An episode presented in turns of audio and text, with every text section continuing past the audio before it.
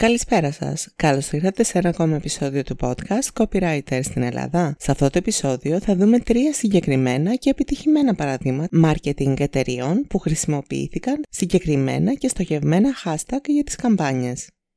Με αυτόν τον τρόπο αποκτήσαν περισσότερο brand awareness και θεμητό θόρυβο οι εταιρείες γύρω από το όνομά Επίσης θα συζητήσουμε γιατί πρέπει να δημιουργήσουμε ένα hashtag της εταιρείας μας, τι θα μας αποφέρει αυτή η ενέργεια. Όλα αυτά σε λίγο. Αν θέλετε να επικοινώσετε μαζί μου ή να μαθαίνετε νέα και tips and tricks για τη γυμνογραφία, ακολουθήστε και το Instagram του Copywriter στην Ελλάδα. Η εταιρεία καλλιντικών Last Cosmetics σε μια επιτυχημένη καμπάνια της χρησιμοποίησε το hashtag Last Life with Us.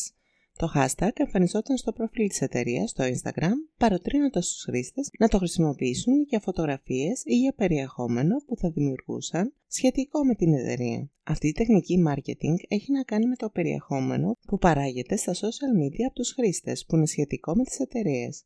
Είναι μια πολύ επιτυχημένη τεχνική γνωστή ως User Generated Content. Μια άλλη εταιρεία, η Essie, η οποία παράγει προϊόντα γυναικείου καλωτισμού, όπως Μανώ, χρησιμοποίησε και αυτή αυτή τη τεχνική με την ίδια μεθοδολογία. Το hashtag που εμφανίζεται ακόμη και σήμερα στο προφίλ της εταιρείας στο Instagram είναι Essie Love. Το οργανικό ενδιαφέρον, συνδυασμένο με την τεχνική μιας hashtag καμπάνιας, δημιουργεί έναν θεμητό θόρυβο για την εκάστοτε εταιρεία, με αποτέλεσμα αύξηση των ακολούθων της, άρα και αύξηση του brand awareness και μελλοντικά των πωλήσεων.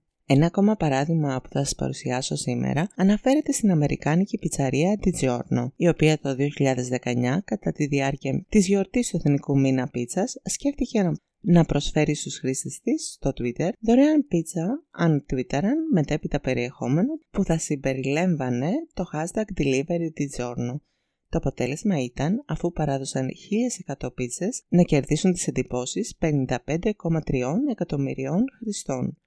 Διαφημίζοντας το προϊόν τους και εκμεταλλευόμενοι θετικά τη γιορτή για τον Εθνικό Μήνα Πίτσας, η πιτσαρία τη Giorno έκλεψε τις εντυπώσεις με αυτή την εμπνευσμένη, έξυπνη και επιτυχημένη της καμπάνια. Και τα τρία παραδείγματα που σας έθεσα έχουν τρία κοινά σημεία και οι τρεις εταιρείες ήταν αληθινές δεν είπαν ψέματα για τις υπηρεσίες και τα προϊόντα τους, ήταν στοχευμένες σε ένα συγκεκριμένο μήνυμα και ήταν μετρήσιμες αφού μπορούσαν να ελέγξουν με τη χρήση των hashtags το κοινό που συμμετείχε σε αυτές τις συγκεκριμένες social media καμπάνιες. Μια άλλη στρατηγική του social media marketing είναι και η δημιουργία ενός συγκεκριμένου hashtag για τις δημοσιεύσεις σου. Αυτό με το όνομα της εταιρείας σου. Η χρήση του θα κάνει το brand διαχειρίζεσαι και τη διαφήμιση των προϊόντων σου μοναδική για τα social media. Ω εργαλείο μπορείς να το χρησιμοποιήσεις και για να αυξήσεις το ενδιαφέρον των ακολούθων σου. Η Coca-Cola το χρησιμοποίησε το 2013 όταν δημιούργησε hashtag Share Coke, δηλαδή μοιράσου μια Coca-Cola. Με αποτέλεσμα να αυξηθούν οι καταναλωτές της, άρα είχε αύξηση και των πωλήσεών της και να λάβει κατά 870% περισσότερους ακολούθους στη σελίδα της στο Facebook. Κάπου εδώ τελείωσε και το σημερινό επεισόδιο του podcast Copywriter στην Ελλάδα. Θέλω να σας ευχαριστήσω που μείνατε συντονισμένοι. Μην ξεχνάτε, για οποιαδήποτε ερώτηση ή οποιαδήποτε σκέψη που θέλετε να μοιραστείτε μαζί μου, αφήστε μήνυμα στο podcast ή στη σελίδα Instagram του Copywriter στην Ελλάδα. Αυτόν τον μήνα τα επεισόδια θα ανεβαίνουν στην πλατφόρμα κάθε Τρίτη και κάθε Πέμπτη. Και μην ξεχνάτε, το καλύτερο κομμάτι της ημέρας είναι όταν επικοινωνούμε μεταξύ μας.